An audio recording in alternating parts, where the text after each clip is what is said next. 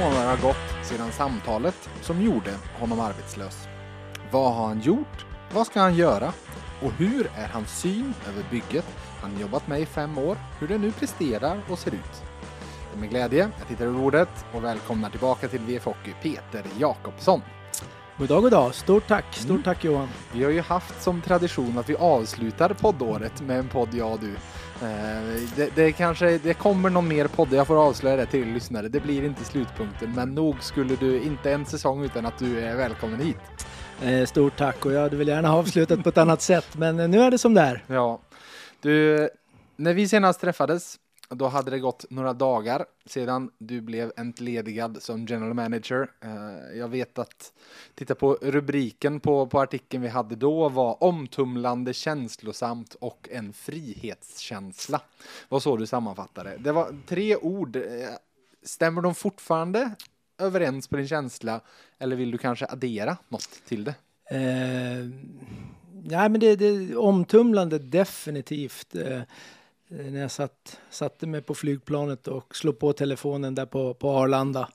Så det är klart att det var omtumlande och där och då såklart en besvikelse eh, och sådana saker. Så det, det är väl ingen, inget konstigt. Men eh, när jag landat in i det nu ett par månader senare så den där frihetskänslan kanske har växt sig, växt, växt sig starkare Mm. och eh, möjligheten kanske att göra lite andra val och värderingar och nyttja tiden på ett annat sätt. För det är klart att jag gick, jag har ältat om det många gånger, men jag gick ju inte in i det med 100 procent, utan det var kanske 600 procent. Mm. Så att det vart, eh, vart kanske lite väl mycket. Så med facit i hand, kanske bra för Färjestad på, på sikt. Eh, men definitivt betydligt, betydligt bättre för mig själv, Peter, människan. För att jag, jag känner mig sjukt, sjukt mycket lugnare och mer harmonisk idag än vad jag kanske gjorde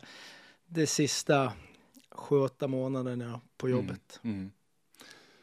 Du har inte jobbat på tre månader men du kanske fortfarande har ett snitt på över 40 timmar i veckan. Så om du blickar tillbaka i tiden. Jo, men det, det, det tror jag faktiskt att jag har.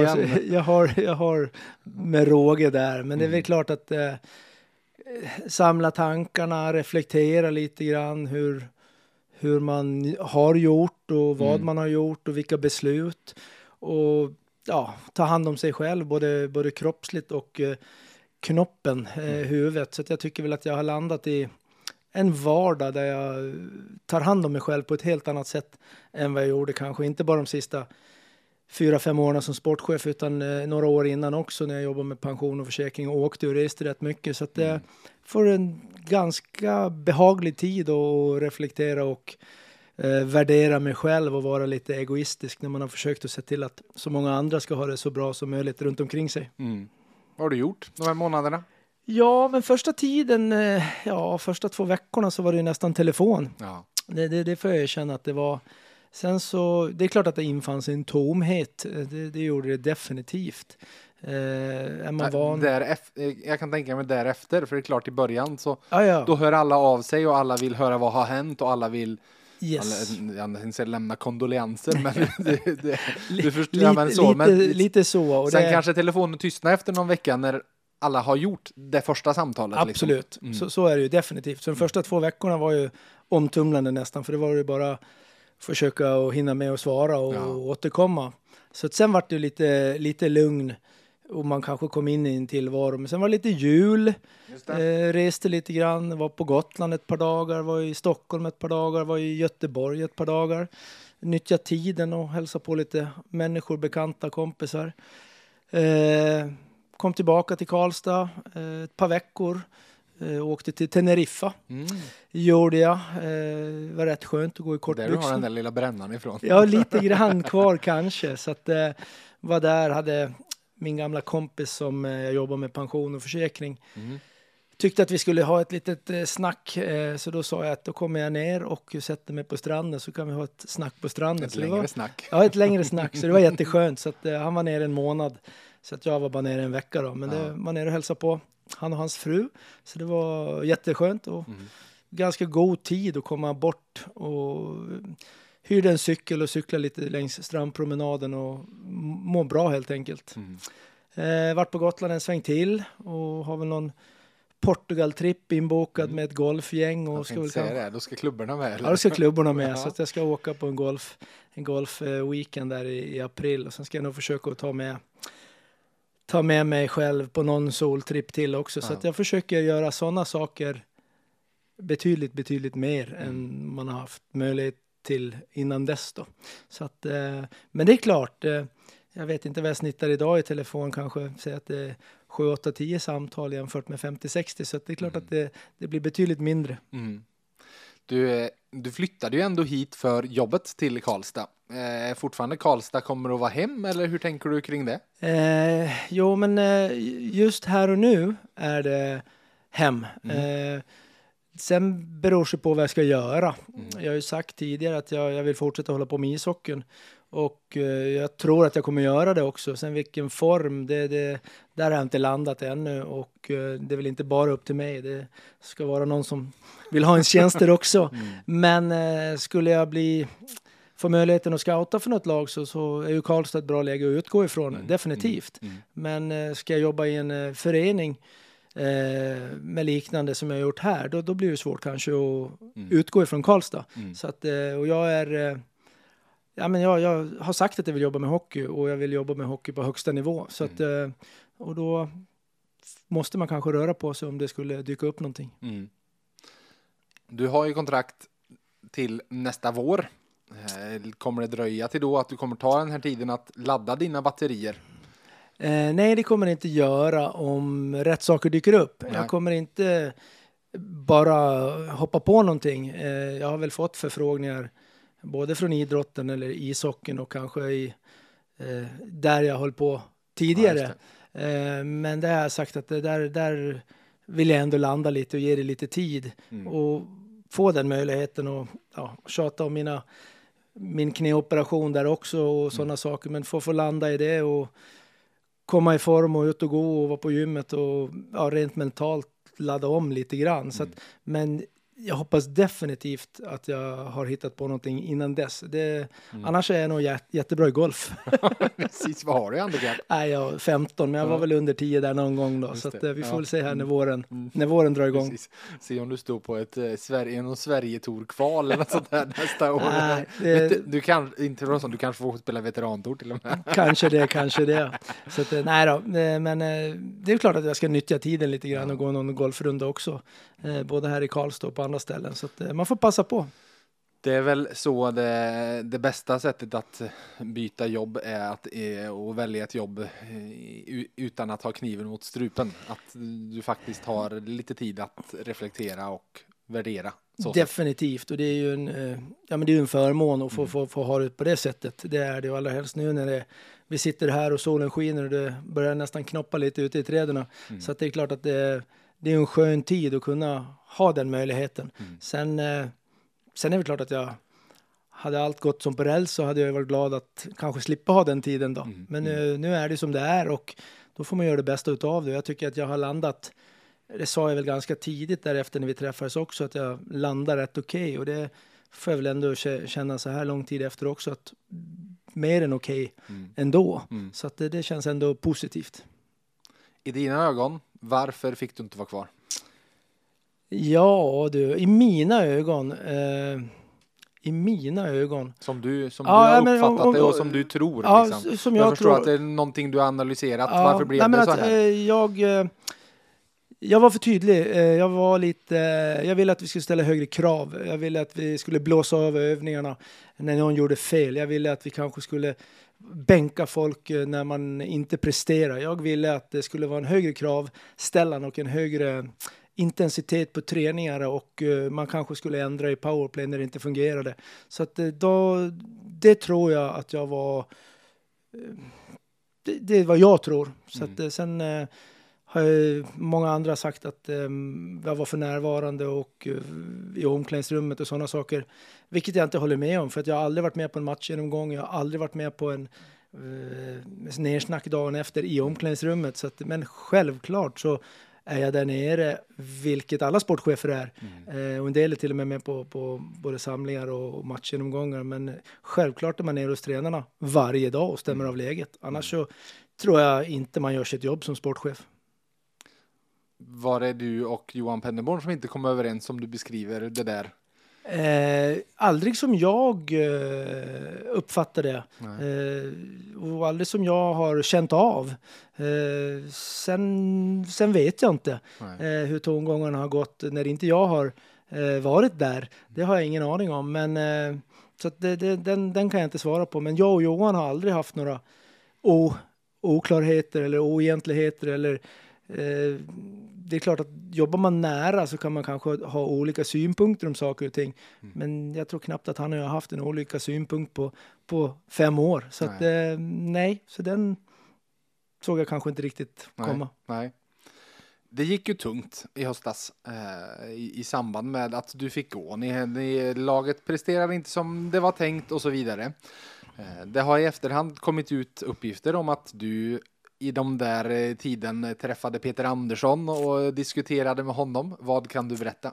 Eh, nej, men det är väl en skyldighet som eh, ansvarig som sportchef för vilket SHL-lag som helst och såklart här också. Så du behöver sondera terräng, terrängen och eh, Peter var en sån som var ledig mm. och fanns på marknaden och eh, eh jag gillar Peter, Peter gillar Karlstad, han har mm. en historia här. Så att Ja, jag hade samtal med, med Peter Andersson, det, det hade jag. Sen, sen vart det inte mer än så. Men det är klart att man alltid lyssnar av. Mm. Eh, jag lyssnade av även med Thomas Mittell när mm. han fick gå ifrån från Chicago. Eh, mest för att stämma av läget och hur ser han på framtiden. Och det är så man jobbar i sitt yrke. Man måste vara, vara nära både, både spelare och eh, ledare vad som finns där ute och ha en relation och en närhet. Annars, annars så gör man inte sitt jobb. Med tanke på det som har rapporterats, lät Mittell sugen på Färjestad? Eh, ja, det vet jag inte. Nej, men där och då var det ju, det var väl typ två, tre dagar efter, så då var han väl kvar där borta i USA och skulle landa i saker och ting. Sen, sen så han var inte aktuell i det läget? Nej, det var han inte. Utan, eh, men jag, Eller har, ni var inte aktuella för honom i det läget? Nej, det, mm. det, var, så var det ju inte då. Mm. Men det är klart att det, under resans gång och under åren så är det ju det var väl andra gången jag pratade med Thomas Mittell i det här mm, yrket. Så att jag pratade med han för ja, x antal år sedan också. Mm. Så att, eh, det ska bli spännande att se vad det landar, mm. vad som händer och sker. Den, du, du, tror att det är en det, med tanke på att du ringt upp honom två gånger då med andra ord, du tror att det är en duktig hockeytränare i alla fall? Ja, men det tror jag. Första gången var det inte jag som ringde han, då var det han som ringde mig. Ja, okay. så att andra gången ringde jag han. Så att, eh, nej, men det, han eh, har ju fått prova på sina vingar där, där borta också och säkert lärt sig väldigt mycket. Då. Så att, eh, ja, vad som händer och sker, det får väl framtiden utvisa. Men eh, säkerligen en duktig och kompetent hockeytränare, absolut. Mm. Du, tänkte vi skulle prata lite om kontroll. Eh, jag har ju ett, eh, ja, nu har jag ett sportchefstitel jag här, eh, men jag har jobbat mot kollegor och så. Jag, en sak jag ofta har kämpat med och som jag har fått jobbat med personligen är delegera arbete och så. Och vilket är en väldigt svår grej för att speciellt om man gillar att ha saker på ett visst sätt och vi gillar att saker görs på ett visst sätt och lämna över det till någon annan som ska göra det istället och så vidare. Eh, jag, när jag ser dig utifrån så ser jag dig som en, eh, inte kontrollfreak, men eh, som gärna gillar gillar att saker kanske görs på ett visst sätt. Har du haft svårt att delegera? Jag tänker till exempel på att du var själv på sporten på slutet. Eh, Ja, men det, det kanske jag kan eh, köpa. Eh, det, det, det, det, annars kanske inte man sätter sig i de situationerna eh, som jag kanske gjorde. För du och sa ju att du kände dig ensam. Ja, definitivt. Mm. Och det, man ska inte vara ensam eh, som sportchef eller general manager. Och det, det, tittar vi på de flesta lagarna så går man mot två mm. eh, för att fördela ansvaret och pressen och stressen. Mm. Så att eh, det är lätt att sitta här i efterhand och vara säga att nej, Toto skulle aldrig ha släppt iväg till juniorerna. Mm. Toto skulle aldrig ha släppt iväg till assisterande tränare. Mm. Men eh, pandemi, ekonomi, mm. eh, massvis med saker som spelar in. Mm. Så att eh, då vart det så. För det är klart att sista ett och ett halvt åren så har det varit väldigt, väldigt mycket fokus på ekonomi. Mm. Och det har varit tufft och tungt. Mm. Eh, så att, eh, men tillbaka till frågan där. Ja, det, det, det kan jag nog kanske tycka och känna att jag... Sen tyckte jag väl alltid att jag hade tid. Mm. Mm. Jag var ju här för att jobba. Ja. Om det jobbar sju på morgonen eller nio på kvällen så jag var jag här själv. Mm. Eh, så att eh, då tyckte jag väl kanske att jag kunde åka och hjälpa till med det där och det där så slapp mm. någon annan som hade familj och sådana saker då. Så att, mm. eh, eh jag har egentligen inget problem med det förrän det kanske blir för mycket. Mm. Eh, så att eh, lite grann köper jag säkerligen att det ligger lite i det. Och det en personlig lärdom att dra? Ja, men det, det tycker jag mm. absolut. Att, det är väl klart att jag ska bli bättre på att fördela vissa saker och kanske inte ens ta i vissa saker. Nu ville jag, samtidigt så, jag var ju så pass nära killarna så de kom ju och frågade mig om hjälp att boka hotell och det var hockeybiljetter och allting. Mm. Och det kanske man inte gör till alla sportchefer, men jag brann för grabbarna så jag ville att de skulle ha det bra. Så att, eh, och det vet jag, jag har fått sms av flickvänner också till grabbarna som tackar för, för de här åren för att man har ställt upp och, och hjälpt dem att hitta bra boende och sådana saker. Så det, och det är klart, det värmer ju när man inte bara tar hand om grabbarna utan gänget runt, familjerna runt också. Så att, och jag kanske inte kunde göra på något annat sätt. Utan det var jag som gjorde det. Mm. Det var den människan jag är och mm. var. Mm. Så att, och det höll i en stund i alla fall. Mm. mm. Det första, nej, i princip det första Rickard Wallin gjorde var att anställa Erik Wilderoth som analytiker. Var det en tjänst du hade funderat på att försöka tillsätta, ville plocka in? Eh, ja men definitivt eh, och det, det efterfrågade, efterfrågades också från, från tränargänget, mm. definitivt. Men äh, återigen så var det väl ekonomi och pandemi och, och de sakerna som jag kanske jag ska inte pengarna säga, på en 3D-center istället. Ja, men som jag kanske, jag ska inte säga var rädd för, men eh, jag kände ju att jag hade ju klart spenderat en del på truppen. Ja. Eh, det hade jag ju gjort och då är det klart att det, då fick man väl kanske hålla igen på lite annat. Mm. Så det, jag kände väl kanske inte att utrymmet fanns och jag kanske inte trodde att det utrymmet fanns heller. Nej, exakt. Vad, hur, hur, alltså i efterhand, om du hade med, med, med vetskapen om hur allt blev och så, hur hade du velat bygga en sportslig organisation runt dig? Eh, nej, men det är väl klart att eh, Toto hade jag gärna haft kvar. Mm. Det hade varit perfekt. Eh, och du behöver vara två och bolla. Mm. Och sen, nu vet inte jag hur Erik är anställd. Jag har ingen aning om han jobbar... 50 procent. 50 procent, ja. okej. Okay. Mm. Ja, men det hade väl varit en perfekt lösning då, haft en, mm. en, eh, en sån videocoach, analytiker. Mm. Eh, så masken kunde fokusera ännu mer på, på målvaktssidan. Då. Så att, och sen vara två, en mm. sportchef och en assisterande eller om man heter GM och sportchef eller vad man nu, mm. hur man nu vill titulera sig. Mm. Så att det är två och en halv, tre personer behöver man nästan vara. Mm. Om du tittar på Färjestad i stort, eh, det har ju under, under de här åren som, som du var där så har det, det har ploppat upp någon junior i princip och det är ju det i grund och botten så är det det juniorsidan är till för att kanske få upp en till två spelare per år. Då kan man ju se det som ett ganska, ganska gott betyg. Men juniorlagens resultat i stort sett, i sto, eller i stor, ja man får blicka på ett större perspektiv, har ju inte så jätteofta varit jättebra som, som lag. Ser du det som ett problem när du blickar bakåt eller ser du det som att det ändå slutprodukten blev någon spelare upp lite då och då som ett och som gör det liksom ett okej okay ändå? Eh, nej, men det tycker jag inte. Jag brukar ha tjatat om det också. När vi hade ett jätte, jättebra gäng i J18 med Olle Eriksson Ek och Fabian Zetterlund och så vidare så åkte vi ut mot Västerås. Mm. Det är inte okej. Okay. Mm. Eh, vi hade ett jättebra J20-lag ett år, åker ut mot Karlskrona det är inte okej. Okay. Ibland så har vi kämpat mot uh, Karlskoga i 18 och sådana saker. Det, det, det, ska inte vara så, för vi väljer före. Mm. Jag säger fortfarande vi. Wow, wow. Färjestad BK väljer före. Så där, jag håller med. Väljer före i intagning Intaget, ja. ja. Så att då, så att nej. Eh, det har ploppat upp spelare, ja. Eh, så att det, det, det antalet är nog helt okej okay och leveransen till NHL helt okej okay också. Nu hade vi 05-gänget som var många i landslaget, men sen har det varit lite tunt där 04 tror jag varit mm. lite och ja, Lukas Forsell har väl inte ens fått göra så många matcher i 03 gänget så att eh, nu kanske det kommer då. Men eh, mm.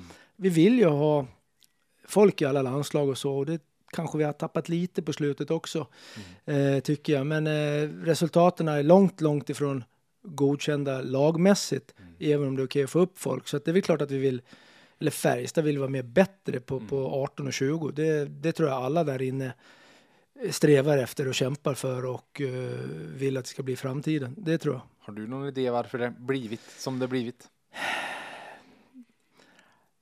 Nej, det vet jag väl egentligen inte. Första året när eh, jag kom in så ändrade man lite på hockeygymsdelen så att man tog bort eftermiddagar så att man la mer fokus på förmiddagarna. Mm. Och eh, sagt och gjort i november, december så ledde man dam, U16, J18, J20 och eh, SHL. Så att det var en ganska bra start där och då. Mm.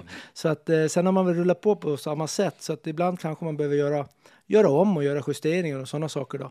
För det är klart, går du upp och är på hallen sju varje morgon så i november, december, det kan vara rätt tufft för de unga killarna som första året flyttat hemifrån. Så mm. att, eh, men jag har väl egentligen ingen... Det, det beror sig på vilka folk man tar in. Mm. Sen gäller det att hitta rätt karaktärer, rätt attityder som driver träningen och det gäller att ha bra ledare som driver träningen också. Mm. Så, så är det. Och eh, där kanske vi, tittar man på Frölunda och Linköping och så kanske det har varit, de tränar kanske lite hårdare. Det är bara mm. vad jag tror mm. eh, och vad jag kanske har fått höra mm. utav agenter som säger till mig då. Så att, mm. att man tränar lite mer intensivt. Så att mm. eh, det kanske är det. Mm,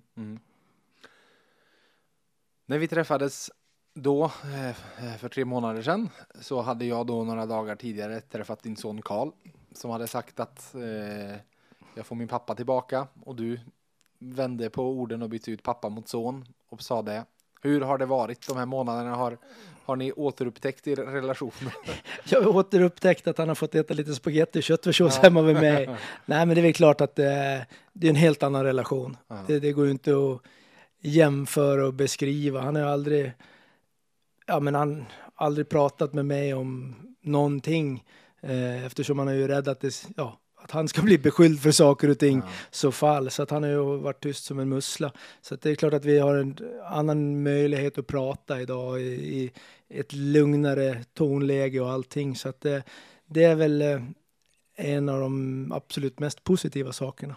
Hur, ja, hur svårt har det, alltså jag på en annan nivå, men det är likväl far och son. Jag tränar min, min eh, sexåring i både fotboll och innebandy och kämpar själv i den eh, avvägningen och i, den balansen åt alla håll. Eh, åt att inte vara för hård, åt att inte vara, alltså förstår du? Så. Ställer du högre krav på han än vad jag gör på andra? Eh, ja. Ja, då har du ja, svaret. Jag blir mer irriterad på han när han inte kan lyssna på mig än vad jag blir på de andra. Då har du svaret, mm. såklart. Och det är så jag, jag har varit ledare för, för han när han var ung också, så att eh, han han har ju varit van, har han ju varit och eh, när jag kanske var inne och tyckte lite efter matchen mot eh, Djurgården eh, när vi vann med 5-3 där att vi spelade en mindre bra hockeymatch.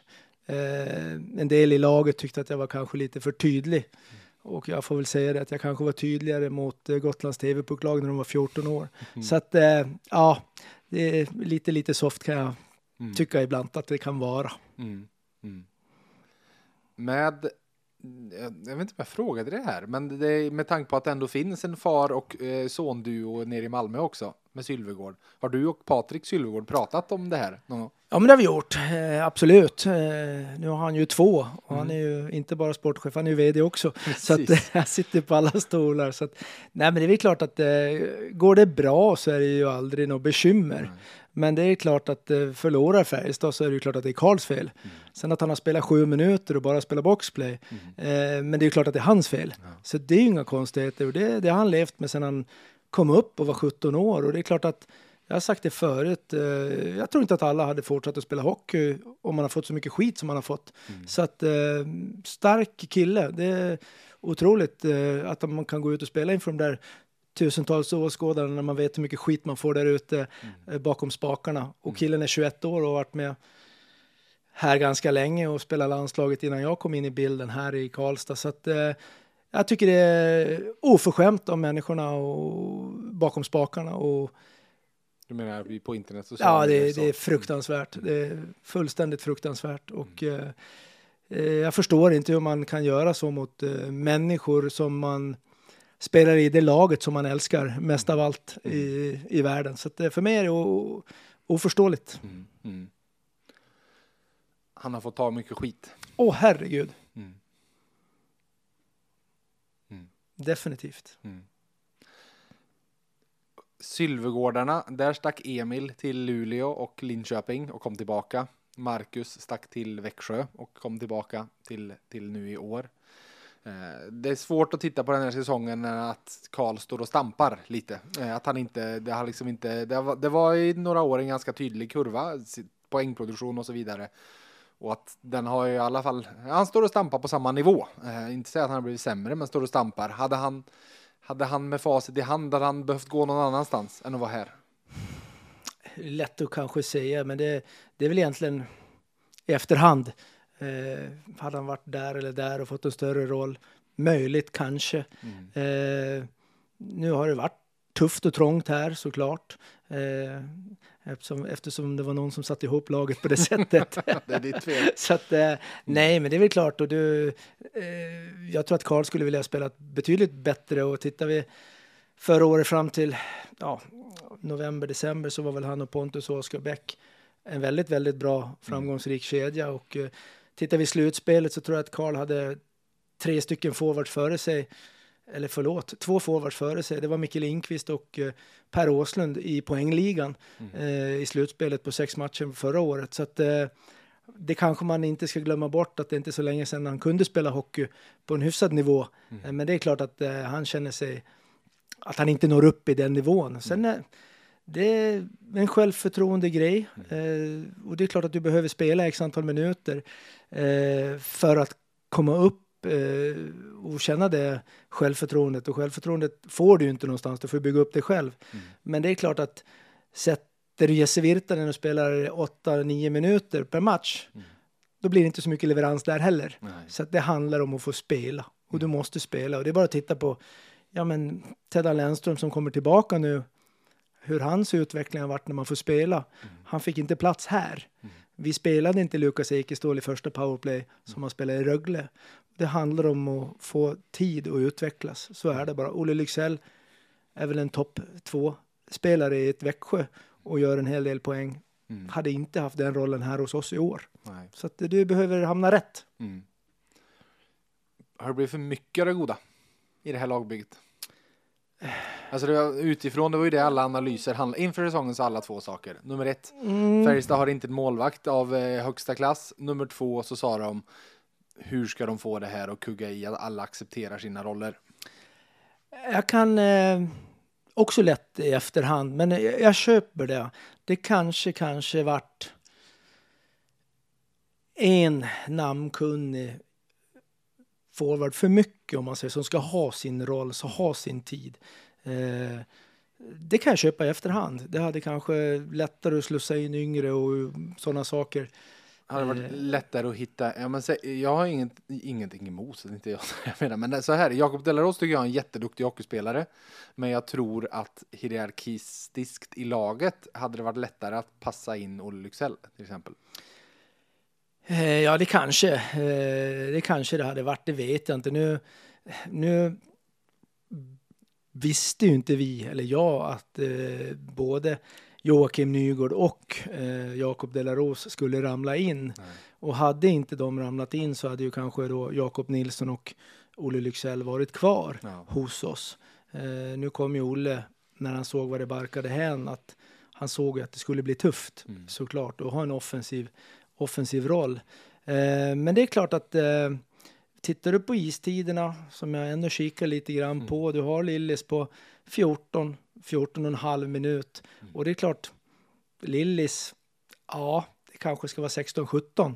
och så vidare. Va? Så att det, det, det, är inte busenkelt att fördela den där tiden när du har 9-10 stycken som, som vill spela egentligen 16, 17, 18 minuter. Mm. Så att det, det, det, krävs eh, lite utav ledar, ledarstaben och det kommer att krävas ännu mer nu när eh, vissa yngre pockar på och gör det jättebra. Mm, vilka tänker du på? Ja, men Lukas Forsell har kommit in och gjort det jätte, jättebra. Ja. Och det är klart att Lukas Forsell, som han spelar nu, kanske ska spela på tre kedjor. Mm. Eh, för att din fjärde kedja kanske inte är, är hans, vad ska vi säga, det är inte det, det, det är inte det han finns till för. Nej. Utan han ska vara en offensiv spelare. Men det är klart, då konkurrerar med Micke Lindqvist, Daniel Wiksten, Per Åslund. Mm. Då är det inte så himla lätt. Nej. Det är det inte. Och på vänstersidan så konkurrerar du med Victor Rydsell, eh, Jocke Nygård och Lillis. Mm. Och det är klart att ja, man, jag, vet inte, jag vet inte hur han tänkte han som byggde det där laget. Nej, det, jag tycker det är ett otroligt eh, spännande hockeylag och just nu är det peppar peppar om alla är friska och krya när de kommer hem här bortifrån när de har vunnit OS-guld eh, så eh, har man 15 forwards och Teddan Lennström kommer in så ser det vansinnigt bra ut. Mm. Vansinnigt bra ut. Du, vi ska prata en del om det där lagbygget mm. och ställa den där människan som byggde det där till svars. Nej, eh, men eh, innan vi gör det så har jag glädjen att eh, kunna utse lite vinnare och inte, inte bara en, inte bara två, utan tre stycken. Vi börjar med podden där jag hade Jakob Järpegård som gäst. Det känns länge sedan, för det var länge sedan. Då var det jul och eh, det var Julius Bergman som var den som spred julstämning i Brynäs. Närmaste tidpunkt för första målskytt var Viktor Bengtsson, så stort grattis till dig där. Eh, och givetvis, hörni, ingen poddfinal utan Kalle Fröjd för vinnare i podden eh, i mellandagarna, där Gunnar Johansson var med som gäst, var just Kalle som visste att det var Luleå som var de senaste mästarinnorna på damsidan och han var även tid, närmast eh, rätt tidpunkt för första mål i matchen vi, vi var ute efter där. Men det är inte slut där, för även i podden senast, den där jag hade Jörgen Kalitski som gäst, så var ni en hel del som, föga överraskande, visste att Färjestad fyller 90 år här framåt hösten.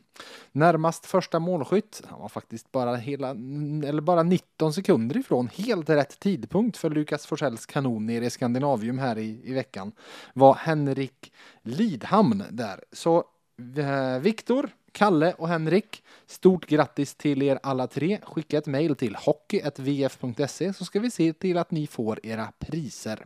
Till er andra, ni har en ytterligare chans att nå finalen om ni spetsar ögonen och lyssnar på Christer nu.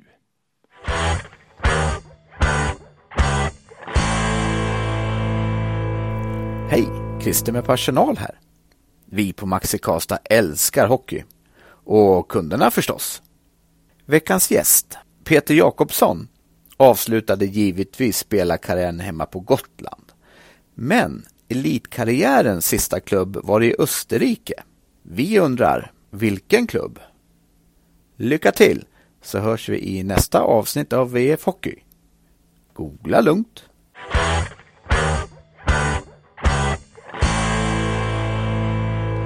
Skicka svaret på frågan samt när ni tror att det Första målet i matchen görs mellan Färjestad och Linköping lördagen den 5 mars är den matchen inplanerad. Eh, alla ni som tar er till finalen, ni vet att förutom då en eh, bag från VF och eh, ett presentkort värt 500 kronor så har ni ju i den stora finalen då möjlighet att tävla om både en helårs VF plus prenumeration, miljontals tecken hockey där och 5 000 kronor presentkort på ICA Maxi Bergvik hos Christer. 5 000 spänn. Jag brukar ju berätta vad man kan få för det. Den här gången, vet ni vad ni får? 3 861 förnybara avfallspåsar. Så Peter Jakobsson, vilken är den största skräpvärvning du gjort? ja, det, det, är väl, det, är väl, det, det, är väl några stycken som, som hotar om den eh, positionen. Det, det är det väl. Mm. Så att, eh, du, du, ja, det, finns, det finns ju något utköp. Ja, det mm. finns. Nej, men det är väl klart att eh, Toto och jag var otroligt, eh, Toto och jag och eh, Penneborn var otroligt intresserade av eh, en viss Ville Leskinen eh, som var en av Europas bästa, eller hetaste hockeyspelare just där och då. Mm. Och eh, där ser man väl också ett typexempel på hur det kan bli när man kommer till ett lag där det kanske står lite människor eh, framför. Ja. För just där och då så fanns det både Daniel Wiksten och eh, Micke Lindqvist. Mm. Och det är klart att eh, hade Ville Leskinen varit kvar och fått den möjligheten när Lindqvist blev skadad Ja, så vet man ju aldrig. Så det är sådana sjukt, sjukt små marginaler. Mm. Men det är klart att eh, Ville, Ville hittade aldrig rätt. Det, det, det var tufft, det, det var det verkligen. Så att, eh, jag frågade han hur, några veckor där innan hur, hur han mådde och så. Då sa han I don't see the light. Så att eh, det var Då tufft för nere. Då var, då man nere. Så det var Ja. tufft för Ville, det Ja. var det. Ja. Så att, sen har jag gjort det helt okej när han kommer hem till Mm. Finland, både i Helsingfors och nu i Kärpet. Mm, mm, precis. Är det det, alltså i att bygga ett lag så här som du gjort nu ett antal år här. Eh, jag för, det, nu ska jag se hur jag ska formulera frågan för jag vill få fram på rätt. Nej men så här, man scoutar ju, jag förstår, en scoutar ju spelare och det är ganska lätt, det kan jag också åka och titta och se, ja men han ser duktig ut. Sen vet man aldrig hur hur man kommer att prestera. Säg ut scouter i allsvenskan. Hur kommer han ta klivet till högsta serien? Det har varit allsvenska poängkungar som kommit upp på, ja men ta en sån som nu till exempel, Mikael Frycklund som är dominant allsvensk spelare i Västerås och i två år i Linköping. Ja, det kan, eh, hade man inte vetat att han var där så kanske man inte visste att han spelade för att han märktes inte överhuvudtaget i två år i Linköping. Och så har du en Linus Karlsson från Bickalskoga som bara fortsätter på precis samma nivå. Eller ta Mikael Lindqvist som, som var, han var bra i AIK och gjorde mycket poäng men han gjorde ännu mer poäng i SHL. Han höjde sitt poängsnitt. Patrik Karlqvist. Ja, exakt. En sån. Spelade åtta, åtta matcher i Finland Ja. förra året eller vad Ja. det var. Mm. Ja, Han- och mm. gjorde inte en enda poäng och hamnade hem till Modo. Och ja.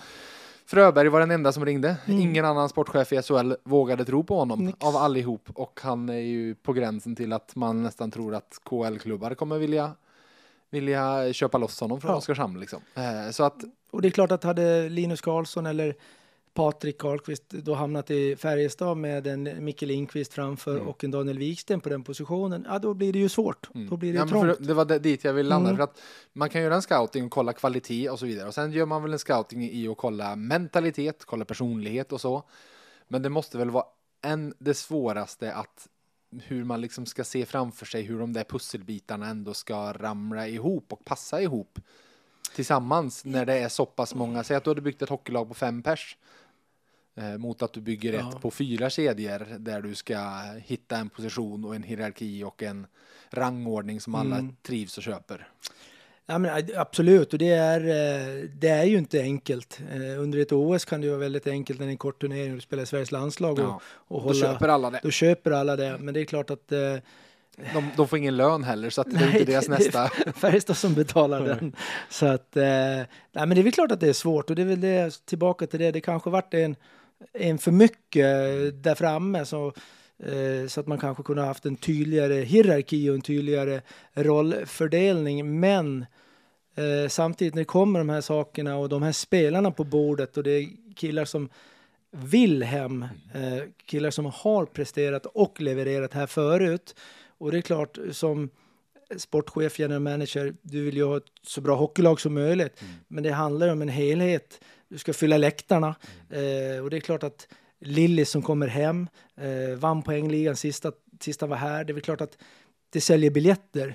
En eh, Jakob Delaros från Arvika, spelat i NHL, aldrig spelat här i A-laget. Det är klart att det är härligt att få hem sådana människor. Linus Johansson som är en fantastisk personlighet som också trivdes här. Så det, det, det bidrar ju det också. Så att, men sen, som du säger, de tre killarna, centrallinjen som är spelar OS, de är inte ens, ursäkta språket, halvnära att ställa sina fötter på isen när det är powerplay. Nej. Men här i Karlstad spelar de powerplay. Mm. Så blir det ju. Och så behöver det kanske inte vara. Jag menar, Jakob Delaros har inte spelat så mycket powerplay här i Färjestad. Men han är otroligt nyttig för det här Färjestad BK. Om man ska, eller när man tar sig till semifinal och final, då kommer han vara en av de absolut nyttigaste spelarna. Det är jag helt säker på. Mm.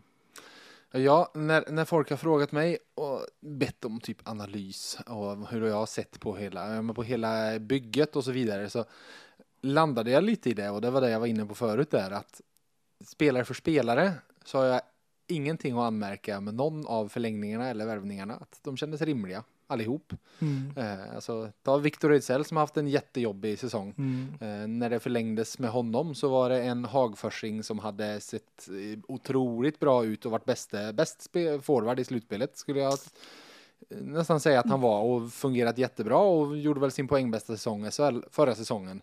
Det hade ju varit jättekonstigt att inte vilja förlänga med en sån 26-åring. Men det är väldigt lätt att sitta nu och titta och se att han inte går så bra, se att det inte finns riktigt ristiden till honom och så vidare. Men så lägger vi väl även in i vågskålen, nu är det, jag vet inte ens vad det här är för någon fråga, jag bara sitter och babblar på. Nej men när, när han förlängde, då fanns ingen Joakim Nygård i lagbygget, då fanns ingen Jakob Delaros i lagbygget och så vidare. Och så vidare. Nej, det är ju det som är så otroligt enkelt när man sitter här. Ja, Och det är klart att hade Viktor haft plus 11 istället för sina minus 11 ja. och gjort 13 mål och 12 assist Mm. så hade vi aldrig... Nu har det varit en tyngre Mm. tid för honom, men det är så för de flesta idrottarna. Mm. Det går upp och ner. Så att jag är helt säker på att eh, Färjestad BK kommer att ha väldigt mycket nytta av Viktor Ejdsell. Och det är samma där. Det är en otroligt härlig personlighet att ha omkring sig i ett lag. Han är positiv, han är glad, han får med sig gänget. Eh, Han betyder mycket. Så att, eh, men det är klart att fick man, ja, kunde man se allting så var det jäkligt enkelt. så att jag kanske ska fundera på att bli expert. Exakt så. Det, oj vad skönt. bedöma saker i efterhand istället för att sia om Eller framtiden. hur, Ja. eller hur. Nej, så att det, det, det hade väl, det är väl bara att tänka sig hur mycket skit jag hade fått i april eller maj om vi hade släppt Viktor Ejdsell till Brynäs eller Leksand eller... Ännu värre, han hade stått som i eh, högra tekningscirkeln och skjutit direkt på Ryan Lashs passningar. Ja, precis. Det var väl det också, Mm. som sagt. Så att, eh, då kan man bara tänka sig hur många mejl jag hade fått om det. Mm, precis. Du, vi ska gå igenom lagbygget tänkte jag, lite lagdel, inte spelare för spelare, där kan vi låta det vara, men lagdel för lagdel. För vi börjar med målvaktssidan och jag ska ställa den här frågan. När ni gick in i säsongen, ni gick in med Jesper Eliasson och Henrik Haukeland, fanns den här, eh, vi håller på och tittar efter en Dominic Furch kaliber målvakt hela tiden med i medvetandet? Eh, kanske inte Dominik Furch eh, specifikt såklart, men eh, där bak fanns det väl att vi håller i alla fall koll på marknaden, definitivt. Sen kan man ju aldrig gå ut och säga så, utan man får ändå... Nej, då sågar du ju dem du Ja, har. jag menar det. Det är väl klart att det är fullt förtroende för dem som, som är där. Eh, Henrik, ja men det är klart att vi hade hoppats att han skulle ta de kliven vi ville. Och det hade han ju själv hoppats på också. Eh, Jesper kom aldrig in i det. Jesper fick aldrig någon match eh, i SHL. Eh, hade en tuff start tyckte jag. På, på, Han har ju haft, det har ju blivit väldigt fel för honom hela grejen här. ja, alltså, Med tanke på det som hände i fjol också. i, definitivt. Och det är egentligen tredje året på raken. För det var samma året sista år i Växjö. Ja, det. vart lite rattande och nu första året här ner till Salzburg och skulle varit i Karlskrona och coronatiderna så det, det har varit jäkligt tråkigt och det är saker som inte Jesper har kunnat Nej. Han skulle behöva förutse. hamna någonstans när han vet att här ska jag vara Ja. i en hel säsong nu och jag kan eh, hänga upp tavlor på väggarna. Visst är det så. så att, eh, men eh, nej men så är det. Vi, örat mot rälsen som man då säger. Så det är klart att det, det kikade vi på. Eh, och sen så började vi titta ganska tidigt på Dominik eh, eftersom han ändå fanns där i Tjeckien och inte, han väntade väl på, på KHL tror jag och hade väl mm, ja, någonting där men så, så landade in i, i Dominik Furch och eh, Henrik tyckte väl redan då att det var ganska tufft ifrån start eh, när det kom en sån för att vi hade ju uttalat att Henrik skulle vara Mm. första målvakt. Och sen så kom ju Dominik hit och kanske inte riktigt var den målvakten vi hade hoppats på i början. Eh, Vad kände du då? När det ändå liksom, för det är klart att det var Dominik Furch är ju ingen billig målvakt. Det är ju ingen du plockar in och tänker att han ska vara en en eh, okej målvakt utan du plockar in honom för du tänker att här har vi fem plus på målvaktspositionen. ja men det är det, nej men det är klart frustration. Mm. Eh, Definitivt. Sen om det var ett samspel eh, av olika saker. Eh, jag läste ju själv eh, en jättebra intervju som någon gjorde med han. när Läs han- den på vf.se. Precis, när han, vad heter det, tog hjälp, eh, ja, frun hjälpte väl att ta hjälp med sin mentala Ja. tränare och sen kände han väl att, eh, att grejerna började ramla på plats. Plus såklart att eh, en annan hjälp eh, där utifrån i, i spelet. Eh, mycket, mycket färre chanser man kanske släpper till och mindre klara chanser. Så att jag, nu är det ju rätt eh, enkelt att sitta med facit i hand och, och tycka att man ska förlänga med han och sådana saker då. Eh, om man nu inte blir utkonkurrerad av Dennis Hildeby. Så det får vi väl vi ska se. komma in på Dennis. Du, jag hörde att ni ville skriva två år med Dominik Furs när han kom. Oj, det var en bra fråga. Eh, Man får säga inga kommentarer om man inte vill ja, svara. jag försöker tänka. Jag kommer faktiskt inte ihåg. Nej, jag vet nog inte. Vi Nej. landar nog i ett Ja, år mm. ganska tidigt resten av den här säsongen Mm. faktiskt. Men eh, det är klart att jag är jätteglad när Dominik, Dominik Furs eh, när folk vill att han ska vara kvar här och Mm. spela hockey i Färjestad. För det är klart att hade de jagat ut han direkt så hade ju jag gjort ett mindre bra jobb. Så att eh, ju bättre grabbarna spelar desto gladare blir jag. Mm, mm. Det var sista värvningen va?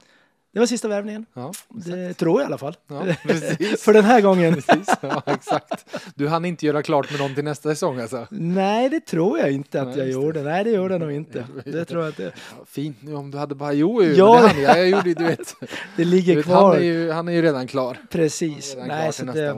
Mm. nej, men, du, eh, Dennis Hildeby, det var ju nästan en som eh, jag blev nästan förvånad när, han, eh, när det visade sig att han faktiskt var kvar i klubben här för att, eh, och att ni hade förlängt för han gick ju och opererade höften och, men ni valde ändå i somras att liksom hålla kvar honom här i Karlstad.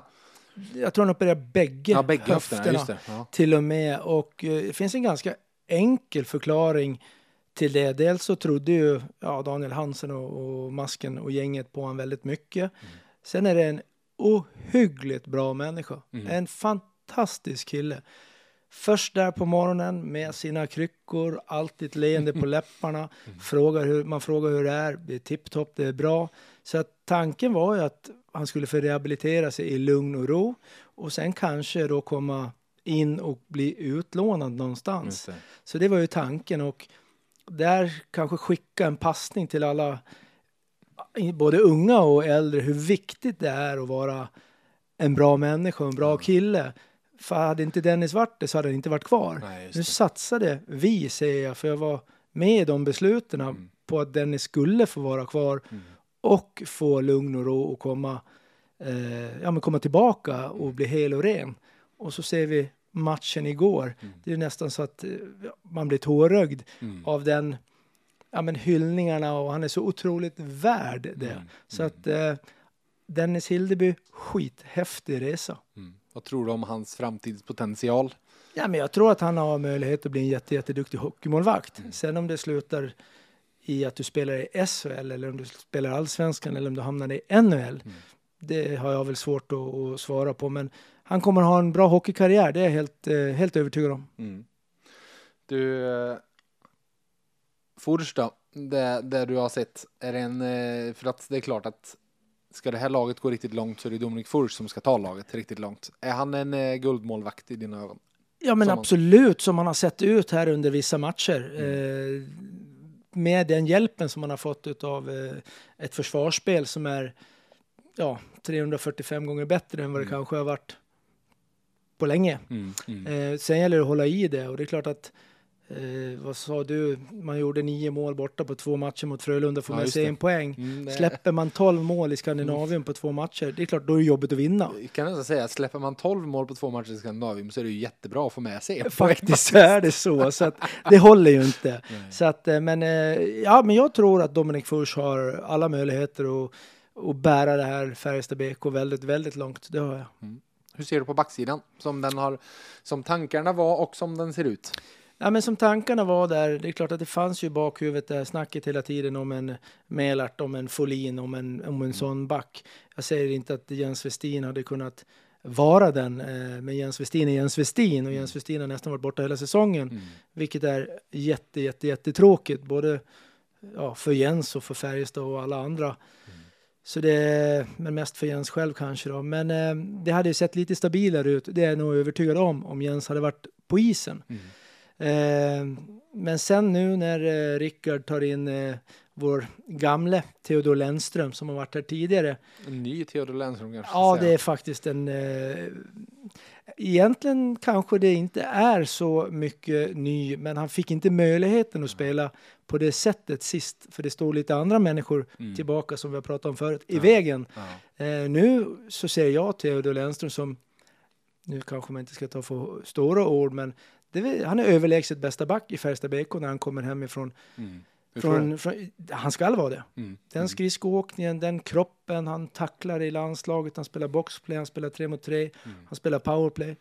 Jag ser att Teddan Lennström, Ted- Teddan Lennström kommer att bli jätteviktig för det här laget också. Det, Mm. Och då kanske man måste spela han 23 minuter. Mm. Du kanske måste spela han lika mycket som Jesse. Och Mm. då kanske det är andra som får stryka på foten och bli lite mindre nöjda med tillvaron och spela 14 minuter eller 13 minuter. Mm. Så Mm. det tror jag att staben har en jätteviktig uppgift framför sig.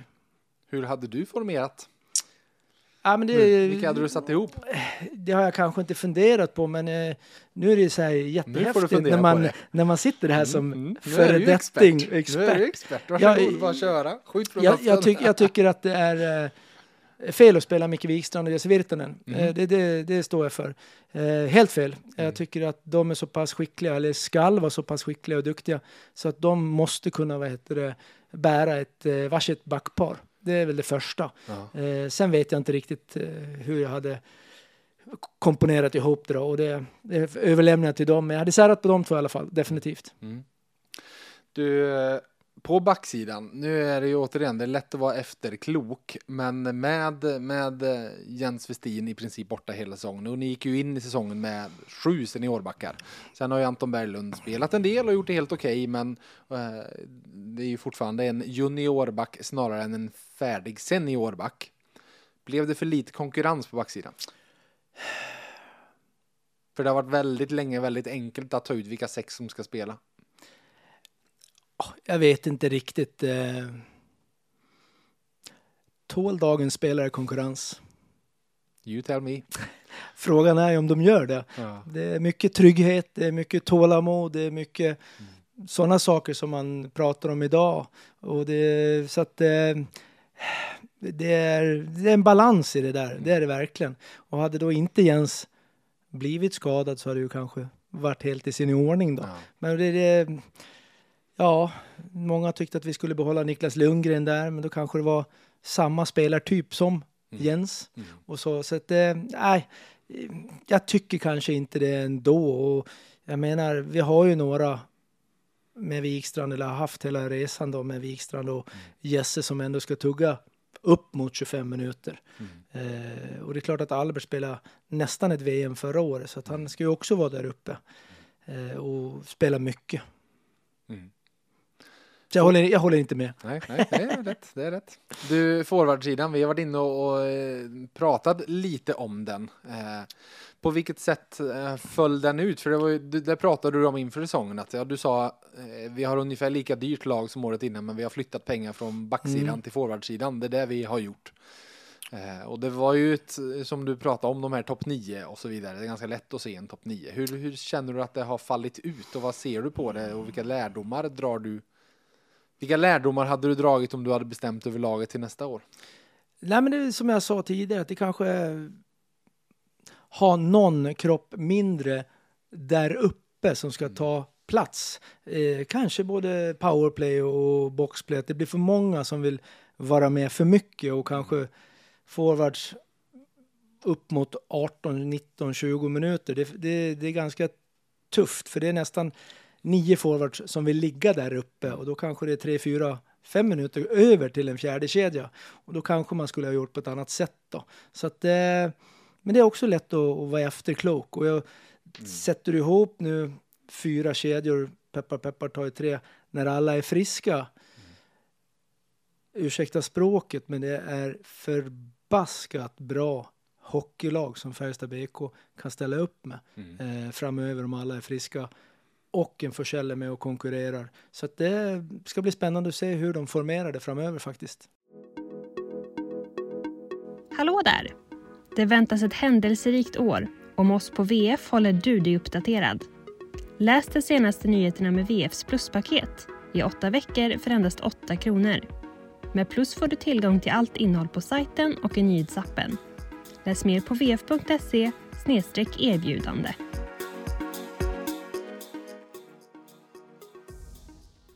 Tal om att formera. Jag var ute och svingade igår igen om att men när jag tittar på centersidan så ser jag de tre som är iväg nu. Det är alla tre jätteduktiga hockeyspelare. Men jag tror att ingen av dem skulle ta illa upp om man säger att ingen av dem är en eh, snidare. Ingen av dem är en, ett Det- passningsgeni. Utan Det är, de väl, det är väl inte därför de är i, Nej. i Peking. Nej, exakt, exakt. Det är inte så många passningsgenier i Johan Garpenlövs landslag säger jag då. Nej, men så här, alltså att det, det, får man se på dem så är de inte helt olika varandra. Eh, Alla är lokomotiv till centrar. De kan bära upp pucken, de kan hålla emot backar, de kan ta ett ansvar hemåt, de är trygga och så vidare. Eh, De är Mattias Johansson. Eh, Och Mattias Johansson var en fantastisk center, men han var heller inte Jörgen Jönsson. Nej. Eh, Jörgen hade ett snäpp till i sitt eh, spel-IQ. I sitt, det var han som stod och styrde pass, eh, powerplay och så vidare. Så till min fråga och det jag varit ute och pratat om. Nej, men så här, vad säger du om Victor Ejdsell under OS-uppehållet versus Victor Ejdsell innan OS-uppehållet? Eh, nej men såklart mycket bättre och kanske inte så konstigt, lite mer ansvar. Mer istid? Eh, mer istid. Eh, då blir det så att man växer in i det. Eh, så är det ju såklart. Och det har jag nog propsat på också tidigare att han, vi skulle använda honom som center. Ja, ja, för- Absolut. Så jag tycker att eh, nog att han får mer istid och det är klart att det man får tillskriva en del att han är inne mer. Då är det klart att då märker man honom mer. Men jag tycker det anmärkningsvärt hur mycket mer aktiv han blir i spelet som center än när han står som ytterforward och lätt blir stillastående med sina hundra Ja, kilo. och, och det en stillastående Victor Ejdsell, det är ingen bra hockeyspelare. Det, det kan vi ingen hockeyspelare är bra när man står still nästan. Men just med hans storlek så att eh, han behöver komma, komma i fart och det kanske han oftare får göra när han är center. Så att absolut, eh, det finns ju i alla fall komplement om det skulle hända någonting med skador och sjukdomar. Så att, men, men eh, jag, jag ser att han eh, nog, för det, det är klart att det man direkt kommer trycka på med Victor Ejdsell med i centerrollen är ju att han är inte lika bra defensivt som de andra är. På samma Mm. sätt som att jag tycker det är givet att han har lite bättre passningshänder än de Mm. andra så är han inte lika bra som de är defensivt. Alla har styrkor och svagheter. Mm. Men borde det inte finnas möjlighet att ge honom en, väl, en Jakob Petersson-roll? Ja men definitivt. Eh, Men vem, vem skickar ut på en kant då? Ja, men kanske Rydahl då. Kanske Rydahl. Nu har ju Linus också gått på kanten. Ja, där i, nej men alltså Gustav Rydahl gör ju precis, han gör ju fantastisk nytta som ytterforward också i att Absolut. driva puck och så Absolut. vidare. Eh, Att, det skulle, att man skulle hitta någon sån i att men med en Linus Johansson, med en Jakob Mm. Delaros, med en, fall det nu Peppe Lund eller Martin Johansson, vem det nu är Mm. som fjärde center. De kan ta varenda tekning i defensiv zon. Mm. Victor Ejdsell skulle inte behöva ta ett tek i egen zon. Varenda offensiv zonstart mm. och spela i en sån rent utpräglad för att ge lite mer dynamik till hela lagbygget i att få en lite, lite mer offensiv spets i det. Absolut, och jag, jag skulle nog inte säga emot. Det Nej. skulle jag inte. Men eh, jag tror inte att det blir så. Du tror inte att Det, blir tror så? inte. Nej. Det tror jag inte. det tror jag inte. Det, men det är klart, eh, händer det någonting och folk är trasiga och sjuka, då kan det väl mycket väl bli så. Men jag tror nog att de kommer hålla i de här tre centrarna och eh, sen om det blir Peppe eller Martin som fjärde center, det, det låter väl vara osagt. Nu vet jag inte vad det är med Martin, men nu har han väl varit borta ett par dagar. Ja, just det. Mm. Så att eh, får vi se vad, vad som händer och sker då. Men eh, det enda man vet det är att det är bra att det är 15 forwards eh, som peppar peppar tar i trä är hela och rena. För att ska man vara med till 3 maj eller 6 maj eller vad det är så då, då kommer alla behöva så det kommer behöva speltid på, på för det blir rätt tuff avslutning med rätt mycket matcher Just det. Mm. eh, Ja, innan är serien är slut här. Så det, och det är klart att det kommer bli lite omställning för de här killarna som kommer hem också. Förhoppningsvis med den där guldmedaljen runt halsen Mm. då. Så att eh, det är inte bara att komma hem och spela match två, på natten. Nej, exakt. Vi ska säga vi spelar in strax innan semifinal så vi får väl se. Precis. Många av er som lyssnar nu vet ju redan hur det har gått för ni Ja. tycker att vi är dumma i huvudet som inte... Ja, eller hur? Ja, då har de ju redan spelat, de har ju redan förlorat. Varför sitter de och säger så? Ja. Ja. vi får se. Vi håller tummarna i alla fall. Exakt. Du, jag förstår att du även håller tummarna för det här lagbygget. Eh, så sett. Va, du sa, eh, ja, vad, vad ser du framåt? Du sa du ser ett riktigt starkt lag, men vad ser du rent resultatmässigt framåt för det laget? Nej, men alltså, igår vann viktig match. Eh, Mm. Det var en jätteviktig match efter. Och vilken utdelning de fick med alla andra lags resultat. Så är det ju. Ja. Verkligen. Och, eh, men det är det som kanske, eh, jag ska inte säga stör mig idag, men det störde mig att det kan vara så mycket upp och ner. Mm. Att man lever nere i Göteborg och nästan gör match av det. Det är fantastiskt, Mm. för man är egentligen så långt borta. Ja. Men det finns saker som gör att man nästan hamnar. Jag var säker på att man skulle göra en 5-5 puck. Ja. Det Var, igår så sa jag att man vinner med 5-1. Ja. Nu vart det bara fyra då. Mm. Men eh, Sa du att det skulle bli alla mål i nej, också? det sa, jag det in, läskigt. det sa jag inte. Men jag sa faktiskt när Lukas Forsell ställde upp på teckningen, de jag satt och tittade på matchen med, så sa jag att nu gör Lukas Forsell mål. Tre sekunder senare låg pucken i mål. Så att Du är absolut. ju blivande expert. Ja, jag, ju jag, kände, detta. jag kände nästan det. Nej, men det här hockeylaget, dels ska man ta sig till topp 6 eh, och det har man alla möjligheter till att göra. Mm. Eh, och det tror jag att man kommer göra. För det känns som en nödvändighet ifall vi blickar framåt va? Ja, men En det, så, så är det. Eh, Men i och för sig, är man friska och alla, ja, men alla är tillgängliga, då tror jag även att det här laget kan krångla sig ifrån en åttondel. Ja. Det, det, tro, det är vad jag tror. Varför känner du så? Ja, men just för att den här grinigheten på det här gänget som är i Peking, Mm. eh, det finns ändå ett, eh, en tyngd eh, i laget som kanske vi inte haft på, på väldigt, väldigt länge, Mm. även när vi kanske spelar semifinal mot Djurgården. Så den, den tyngden, jag tror inte att det är något annat lag som har tre tunga forwards med där borta i Peking. Nej. Så det måste ha varit en fantastiskt bra sportchef som drog hit det gänget. Ja. Hoppsan. Men, Eh, eh, men eh, var det mot ett slutspel du blickade Ja, men en del i bygget? Av Såklart, laget? absolut. Och det som jag sa tidigare, en Jakob Delarose kanske kommer bli den Mm. MVP i ett slutspel. Mm. Jag menar Martin Lundberg i Växjö, hur ofta har inte han varit tungan på vågen Mm. för deras? Mm. Eh, och du behöver ha sådana Mm. Spelare. Nu kanske inte vi har någon riktigt sån på backsidan, men vi har ett par stycken Mm. på forwardsidan som kan stå upp mot Folin och company. Mm. Så att, ja, en kvartsfinalserie mot vilket lag som helst, först till sju matcher. Ja, du ska slå det här gänget fyra gånger. Mm. Det är 8000 på läktaren här i Löfberg, så jag tror inte det blir så himla lätt för något annat lag att, att vinna Mm. mot Färjestad. Så att, eh, och det är klart att topp 6 ska man vara med det här laget. Mm. Ingenting annat är godkänt, Mm. även med den starten som var. Eh, sätta press på gänget, det handlar inte om att sätta press. Man ska spela semifinal med det här laget. Mm. Om alla är tillgängliga och friska, då ska man spela semifinal. Mm. Sen om det är en sudden förlust i sjunde avgörande eller inte Mm. och spela final. Men man ska vara med där när det drar ihop sig med det här hockeylaget, så är det bara. Vilka ser du där vid eh, sidan som vilket lag är laget att slå? Ja, men nu, nu är det ju lätt att säga Rögle och Skellefteå och sådär. Men eh, ja, det är samma där. Nu åkte ju Leksand på pumpen igår.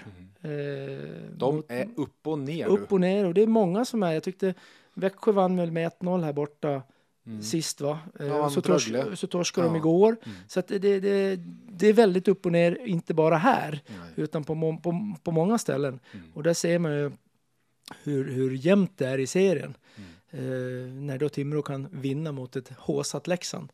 Mm. Eh, så att eh, Skellefteå är ju bra, Rögle kommer ju bli bra som sagt. Men eh, Frölunda ska man aldrig räkna bort. Så det är ändå ett gäng där på, på fem, sex lag som kan vinna. Mm. Det, det är nog min bestämda uppfattning. Mm. Tycker du din efterträdare Rickard Wallin gjorde rätt val i den värvningshets som blev nu mot slutet här i vad han valde att gå på? Du tänker på Teddan Ja, att han Lennström valde att gå på en back. ist istället liksom. för Wojtek Mosik. Ja, exakt. Ja, men det, det tycker jag. Eh, Får man möjligheten att ta Theodor Lennström som vi vet eh, trivs bra i stan. Mm. Eh, Vi vet att grabbarna i laget trivs bra med han. Så att eh, den kan jag absolut. Den hade du också gärna gått. Gärna. Det, det blir lite som när Jakob Delaros och Jocke Nygård kommer på bordet. Ja. Det är svårt att låta bli.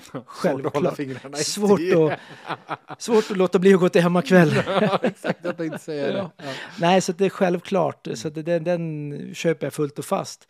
Och sen eh, hade vi suttit här idag och eh, matchen efter Malmö eller dagen efter Malmö och det har varit en mindre lyckad afton igår. Mm.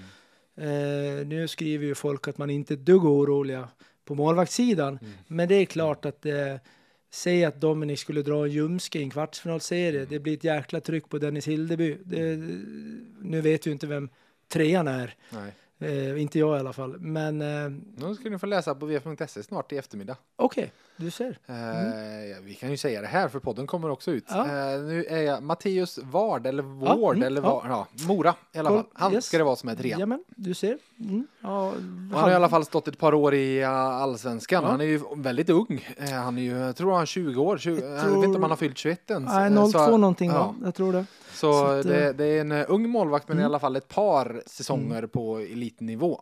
eh, Han spelar, spelar fler seniormatcher än Dennis Hildeby. Du, det, det har nästan jag gjort. Ja, nästan. För nu Nej, är väl Dennis eh, uppe i fem tror jag efter igår. Det Ja. var tre i Linden Hockey som utlånad innan. Två va? Eller? Två, det kanske bara Ja, var två. jag tror ja, då var han Ja, uppe i ja. fyra då. Mm. Ja.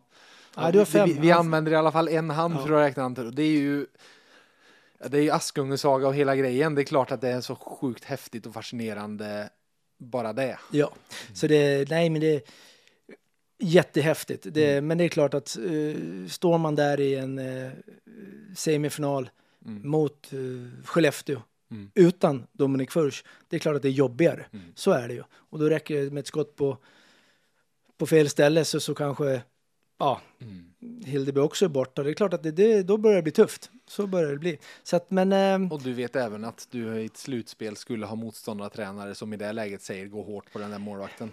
såklart. Mm. Eh, slutspel finns inga regler. Nej, nej, lite så. Och det kommer de att göra. Alltså, det är ju det som är också i hela den analysen. Står Dominik Furch så kommer det vara samma sak där. Ja men såklart, så Gå är hårt det. mot honom, Ja. störa honom, eh, inte skada honom, men vara där på Ligga riktigt. nära. Ja. Men samtidigt så tittar vi då på Växjö för några år sedan med Viktor Andrén kommer in, Mm. Askungens saga där. Mm.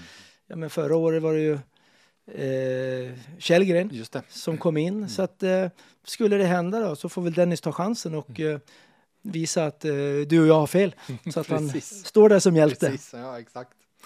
Du, vi var inne lite på värvningar och eh, när man frågar fans och jag förstår ju att det är det du, när du är ute och pratar med folk, fall du sätter dig på O'Learys och dricker en öl och så kommer folk fram. Du, vad har du haft för några som du varit nära att värva? Så jag kan ju inte släppa dig. Nu när vi blickar tillbaka, no strings attached. Vilka har Peter Jakobsson varit nära att landa? Vilken är drömvärvningen som inte blev av? Nej men eh, pratat om Rasmus Dahlin men då var han ju så ung när han var och hälsade på här i Karlstad. Jag hade med han en gång i tiden.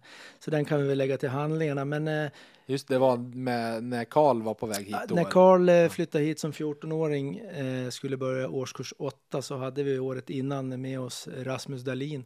Så var det tänkt att Rasmus och Karl skulle börja årskurs 8 här och Mm. Bo tillsammans. Så vi var och tittade på lägenhet där borta vid Sundsta. Då hade de en inglasad balkong. Då tyckte de att de kunde ha och spela hockey på balkongen. Så det var mm, sagt och gjort. Men eh, det vart inte så av olika anledningar. Så att Rasmus vart kvar i Lidköping ett år till och sen hamnade han i Frölunda och sen vet vi vad hans resa tog vägen. Så att, eh, Mm. Det. men det har vi Men sagt. han är ju nästan, han är nästan för bra värvning, för bra löfte för att få in, för man får nästan inte njuta av Nej, någonting. definitivt. Det var ju, nu var han ju så pass duktig där i Frölunda så de hann ju njuta lite grann. De. alla, alla Jonas Brodin är ju, det är väl häftigt att ha fostrat honom, men det gav inte så mycket för Nej. Färjestad att ha fostrat honom. Nej, så är det ju. Så är det ju. Ja, men annars men, då, eh, på lite äldre Ja, gubbar men vi, än, vi eh, hade, jag kan ju inte säga det namnet, eh, Antonius... ja, eh, FNSIO. Ja, just så. det. Eh, Detroit spelade han i då och eh, då var det faktiskt så att vi fick upp honom på bordet och sen så, eh, så var det en periodpaus i en match. Så gick jag ner och det var väl någon, några i styrelsen där och då, x antal år sedan Ja. och eh, fick eh, to go och fick loss de pengarna och, så, och kunna ta han från eh, Detroit. Ja, för det eh, han höll på i kontrakt. Ja, det var något kontrakt och någonting. Jag vet inte om han Ja, blir- hamnade han i Schweiz eller någonting. Ja, Och, ja, han jag kom- förlängde sen till sist. Så blev kanske det eh, var, sen- ja. Mm. Men så den, den hade varit häftig Ja. för att han var ju riktigt, riktigt bra där. Han ger Joakim, för er som inte har koll på NHL så är det en Mm. spelare som ger Joakim Nygård en, en, En match i eh, Mm. hastighetsåkning. Det, den hade varit häftig. Ja. För att det var Vad ändå- hände då? Varför var Nej, men det- det- det, det blev att han inte... Det vart väl så att antingen skrev han väl på och kom överens där borta. Ja, jag Eller tror om det. han jag tror han kom överens med Detroit det året. Ja, Precis. Ja. så att eh, sen så... Jag kommer ihåg vi tittade på en tuffing någon gång. Eh, nu kommer jag inte ihåg vad den forwarden hette heller, men han, han åkte och bentacklade folk borta i NHL under väldigt många år. Jag kommer inte ihåg vad han heter, men vi tittade, och, tittade lite på honom på Oj. video. Ja. Så att jag kan, mm, jag får ta fram det namnet så får vi säga det någon annan gång då. Ja. Så den, den hade varit lite rolig att se här också då, men eh, han kanske hade suttit med i utvisningsbåset. Kanske Det var- tror jag, det tror jag. Mm, Men sen, ja, när man kommer till, nu kanske inte han var den bästa hockeyspelaren, men jag må- måste ju ändå nämna han som var här. Eh, nu står det still vad han hette. Vår rightare som kom in och gjorde mål direkt mot Skellefteå. Som inte spelar Michael års- Lara. Michael Lara. Eh, synd att inte han var lite, lite bättre på skridskorna. Mm. För vilken kille! Mm. Fantastiskt! En av de mest populära människorna under så kort tid. Så att, eh, ja, Michael Latta hade varit coolt att ha haft in i, haft här längre. Mm, mm. Verkligen. Åt andra hållet då? Fall vi tar eh, värvningen som blir av, blev av på något eh, där du gick in och stal den precis framför eh, ögonen på någon annan. Det finns, eh, det- jag vet ju fotbollsberättelser där eh, till exempel Dimitar Berbatov satt på ett flygplan till Manchester för att skriva på för Manchester City och så fick eh, Alex Ferguson nys på det här och såg till att när det där flygplanet landade så var det, åkte han till Old Trafford istället och skrev på för United. Ja, den är ju bra. Nej, det, det, det vet jag. Det kanske är svårt. Men det är väl klart att eh, jag tror det är viktigt att vara nära och eh, nu var ju Toto och jag väldigt nära när vi åkte Ja, inte bokstavligen hämta hem Victor Ejdsell, men vi åkte till Chicago, vi åkte till Rockford, vi var ute och käkade med Victor. Vi visade att vi verkligen ville och vi brydde oss. Så jag tror att det, det är viktigt att vara så pass nära. Ja, det kanske kostar 50 000 kronor, men det, det, spelarna behöver kanske känna det. Och hade det varit Hult som hade gjort den resan så kanske han hade hamnat i Jönköping. Vad vet jag? Eh, Jakob Delaros var ju väldigt många som trodde han skulle till Leksand. Och det är klart att eh, det hade nog många Lex, i Leksand sett och, och velat också. Så det är klart att eh, där står han säkert och i alla fall valde lite grann. Så att det, den, sen om vi stal han eller inte, det vet jag inte. Men eh, ja, det är väl bara två exempel då. Finns det någon där du ångrar i efterhand att du inte gick hårdare på? Kunde jag förberett dig på de här frågorna? Jag, Ja, jag hade, nej, men det hade på- varit riktigt snäll. Nej, det, det, det är kanske svårt. Jag vet inte om vi har tappat någon på de sista fem eller 10 000 kronorna. Det, det, det vet jag kanske inte. Det, det, det, en del värvningar är mindre bra och det är klart att en del är man extra stolt och glad över. Jag har Ja, vilka, det. vilka har du som när du, när du blickar tillbaka? Jag gissar att en Gustav Rydahl finns Ja, men där. Gustav Rydahl, han, hade han spelat? Sex år i SHL. Mm. Och ursäkta, kanske aldrig varit ordinarie. Nej, Det var en sån här som man slängde in och kanske skulle vara i vägen lite grann. Och, tacklas. stöka lite Mm. grann och sen så kommer han hit och tar de kliven. Det är f- OS. fantastiskt. Mm. Det är Råtorp, ja men det, det är ju extra härligt. Det, det är det. Och Linus Johansson får jag ändå säga också. Vi, han var tredje, fjärde center. Mm. Styvt lite mer än ett rookieavtal i, i Djurgården. Och jag sa till honom att välj oss så ska vi se till att spela i landslaget. Mm. Vi satte ett A på bröstet. Mm. Så att den är också glad och stolt över att man har varit med och ja, man har fått varit en del av att bygga en Linus Johansson som är en fantastisk karaktär. Mm. Förra året Jakob Petersson som vi då tog från Frölunda som också gör en sån resa. Gick lite för bra. Det hade varit förstå honom i år. Ja, fantastiskt bra. Så jag, att, eh, jag kan tänka mig en sån värvning man gör med förhoppningen att jo, men första året kan han vara bra för oss och andra året kan han vara riktigt bra för Jag oss. trodde kanske inte, allra helst inte i början på säsongen, att han skulle spela i Dallas i år. Nej. För att i början på året, förra året, så hade han ju lite, ja men han dribblade lite mycket och hade lite svårt eh, att spela enkelt och sådana saker. Men sen så ramlade alla bitar på plats och han var ju magisk. Mm. Ja, herregud. Han är, han är ju faktiskt i princip ordinarie i NHL Ja, i år. Vilket så att, är- det är inte ofta det händer. Det, Nix. det är lite samma sak där. Man är väl lite, för, för man som säsongen började i fjol var förvånad över kliven han tog under säsongen och så bra han var så hade väl ingen trott det här heller. Nej, så är det ju. Så det, nej, så, sen har man säkert glömt bort någon eh, såklart. Det, säkerligen och sådär. Men eh, en, det kommer nog alla sportchefer har väl lite mindre bra mm. värvningar och sen kanske lite som ligger lite varmare om hjärtat.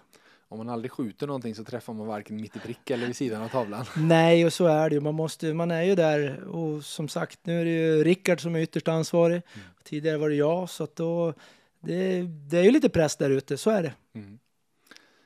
Du, eh, på tal om press, nu ska vi tävla. Har vi inte slutat med det? Nej, aldrig oj, i livet.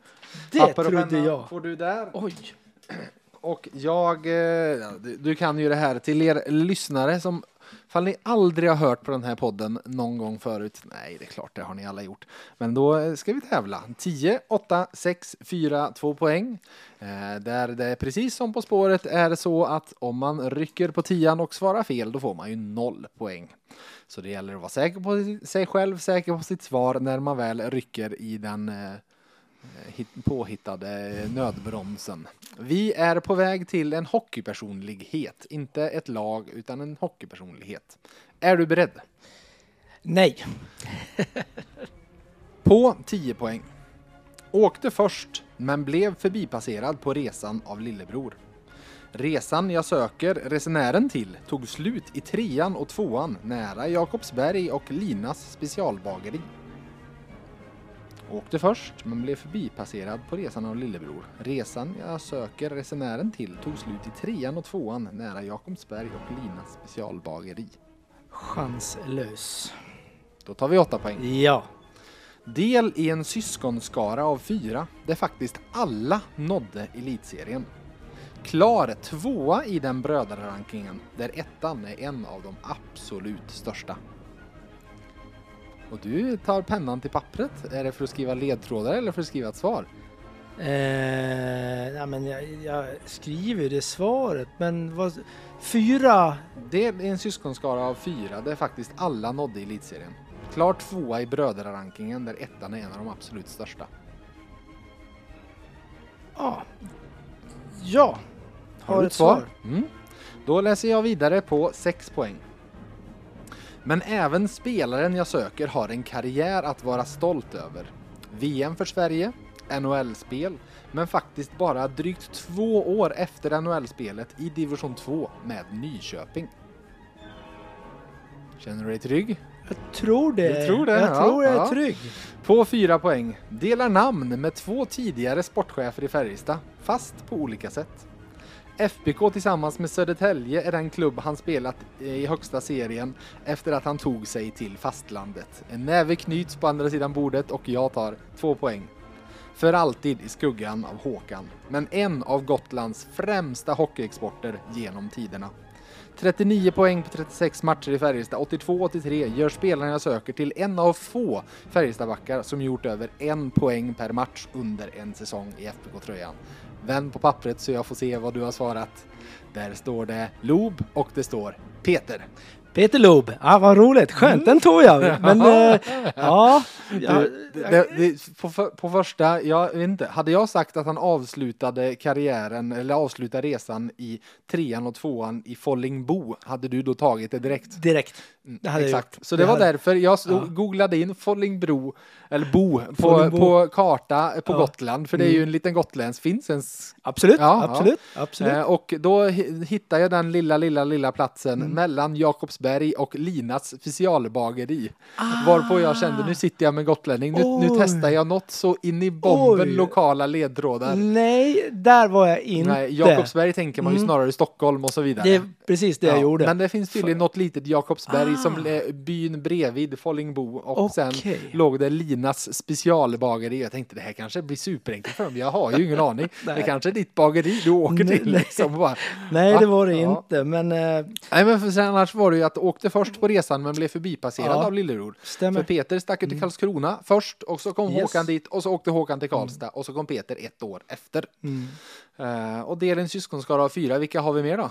Eh, Anders mm. eh, och eh, Janne. Mm. Och de spelar ju bägge två i Södertälje också, gjorde de. Så att, eh, Precis, och de har ju inte gjort, de har ju mestadels spelat på, inte i elitserien, men tog sig dit. Absolut, alla har Mm. spelat matcher. Så Ja. att, eh, jag vet faktiskt inte om det finns Finns det några andra fyra bröder i Sverige som har Nej, vet spelat inte. den? eh, Nej, Ja, det kanske eh, de är själva om. Ja. Eloge till hela gänget, Mm. absolut. Och sen som sagt, Peter Lobe är ju en liten sån här man inte riktigt, alltså i och med att Håkan är Håkan så blir det så lätt att tänka där, men som sagt VM-spel för Sverige. Mm. Han spelar NHL för Quebec Nordics eh, där.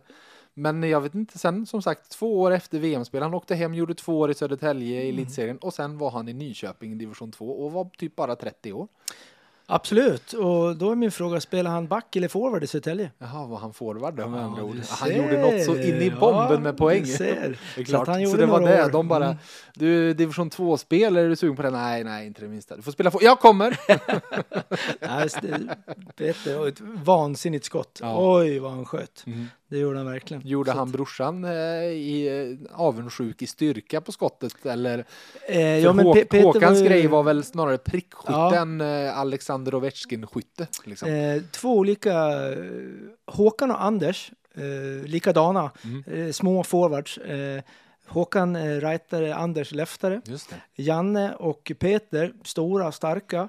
Eh, Janne center eh, leftare och Peter då back eh, rightare. Så det var lite olika kroppshyddor och eh, olika eh, inslag av eh, spel i sig. Jag gissar att det här måste ju, för det är ändå generationen precis före dig. Så det här var barndomsidolerna Ja men eh, definitivt. Janne Lob och Anders Lob spelade ju då i Roma IF eh, i division 2 när man stod på läktaren och eh, ja, de var ju fruktansvärt bra bägge två. Mm. Och Janne hade ju, eller Janne och Anders hade ju möjlighet att spela högre upp och men ja, jag vet inte Ön är ön. varför. Ja, precis, de vill inte lämna ön. Men Anders var ju iväg Ja. eh, och spelade på lite andra ställen. än Mm. Jag tror han spelade Örebro också Just det. och lite Mm. saker. Så att, ja, men det är hyfsad koll. Så att det var ju skönt det då, att man Mm. fick Åtta poäng! Ja, men det var väl inte så pjåkigt? Nej, exakt, exakt. Och jag, jag nämnde ju inte liksom inte jag, ön eller någonting, och fastlandet. Nej. Jag kände de ledtrådarna måste jag hålla mig ifrån, Ja. för då blir det för enkelt. Då var det för enkelt. ja, men, men det, starkt! ja, men det kändes Starkt. skönt att få här i solskenet. Ta dig in i eh, helgen med en ja. åtta poängare i VF Hockey. Det är få förunnat. Ja, det är så att, få eh, förunnat. Ja, då, då känner jag mig glad. Gött! Du, eh, stort tack Peter att du ville komma och köta hockey. Stort tack Johan. Ha en riktigt trevlig helg. Ja, det, och till er andra. Eh, ni fick vänta lite på det här avsnittet. Det kom lite sjukdom och lite grejer emellan, eh, men eh, nu kör vi på och en VF Hockey veckans FBK-lag ska vi allt få till till er nästa vecka och så återkommer VF Hockey i den här formen i lite längre intervjuformat veckan därpå igen. Men tills dess får ni ha det så gött.